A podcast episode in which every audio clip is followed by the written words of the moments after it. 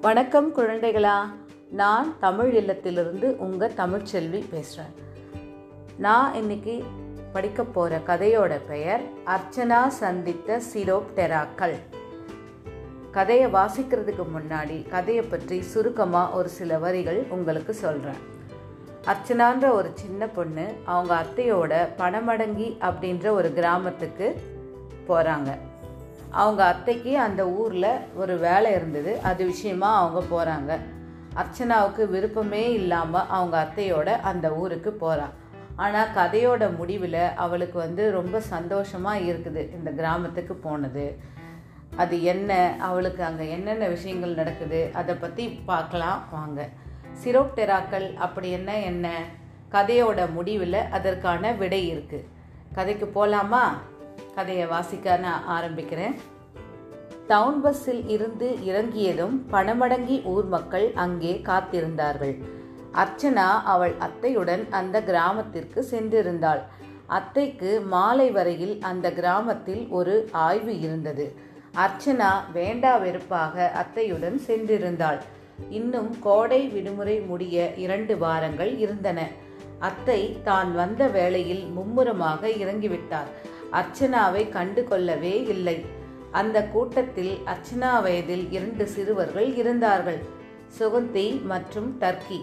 அர்ச்சனாவின் வயதுடைய சிறுவர்கள்தான். முதலில் டர்க்கி தான் அர்ச்சனாவை பார்த்து புன்னகைத்தான்.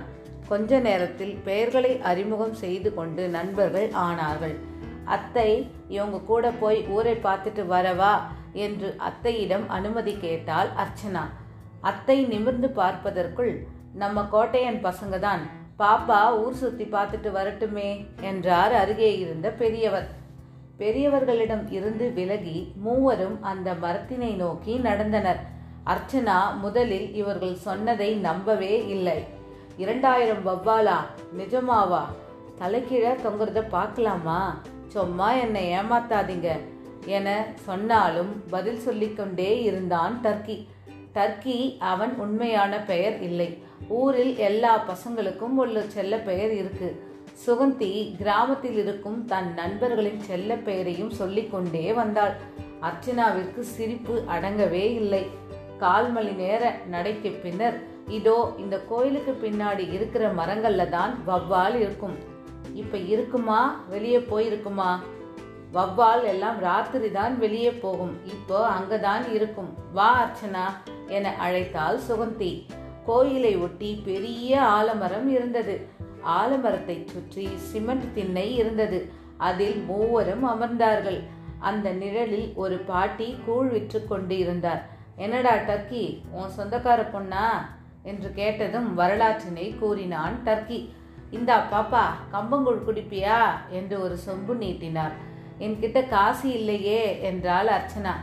புன்னகைத்தபடி பாட்டியிடம் வாங்கி தர்க்கி அர்ச்சனாவிடம் கொடுத்தான். அவள் அது மிகவும் அருமையாக இருப்பதாகவும் இப்படி ஒரு பானத்தை குடித்ததே இல்லை என்றும் கூறினாள்.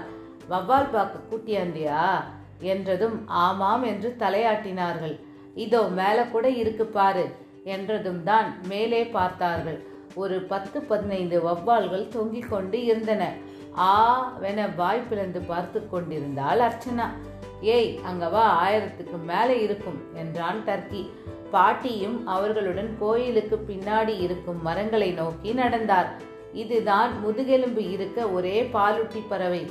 தெரியுமா அர்ச்சனா? என்றால் சுகுந்தி. ஆனால் அர்ச்சனாவின் பார்வை முழுக்க முழுக்க அந்த மரத்தை நோக்கியே இருந்தது.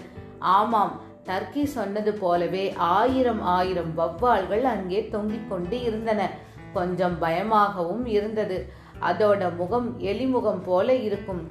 சில சமயம் இறந்து கீழே இருக்கும் என்றான் டர்க்கி. அர்ச்சனா இன்னும் அந்த வவ்வால்களையே பார்த்து கொண்டு இருந்தாள். இது எல்லாம் ஒன்றாக பறந்தால் எப்படி இருக்கும்? ஒரு ஊரையே தூக்கிச் செல்லுமோ? இது எப்படி கத்தும்? என பல யோசனைகள் அர்ச்சனாவின் மனதில் ஓடிக்கொண்டு இருந்தன. இது சத்தமா கத்தும் அர்ச்சனா? ஆனா நம்ம காதுக்கு அது கேட்காது. டர்க்கி ஒரு புக்கில் படிச்சுட்டு என்கிட்ட சொன்னான் என்று கூறினாள் சுகந்தி.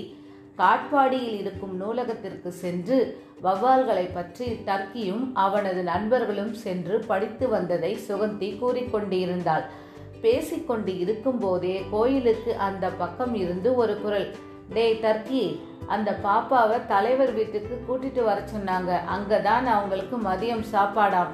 கால் மணி நேரம் கழித்து தலைவர் வீட்டிற்கு மூவரும் சென்றார்கள். என்ன அச்சோ எங்கே போயிட்டு வரீங்க? என்று கேட்டாள் அத்தை. சிரோப்டெராக்களை பார்த்துட்டு வரேன் அத்தை என்று கூறினாள். சிரோப்டெராவா என்றார் அதிசயமாக பார்த்தாள் அத்தை.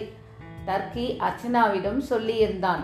வவ்வால்களின் அறிவியல் பெயர்தான் சிரோப்டெராக் அது மூவரும் ஒருவரை ஒருவர் பார்த்து சிரித்து கொண்டார்கள்.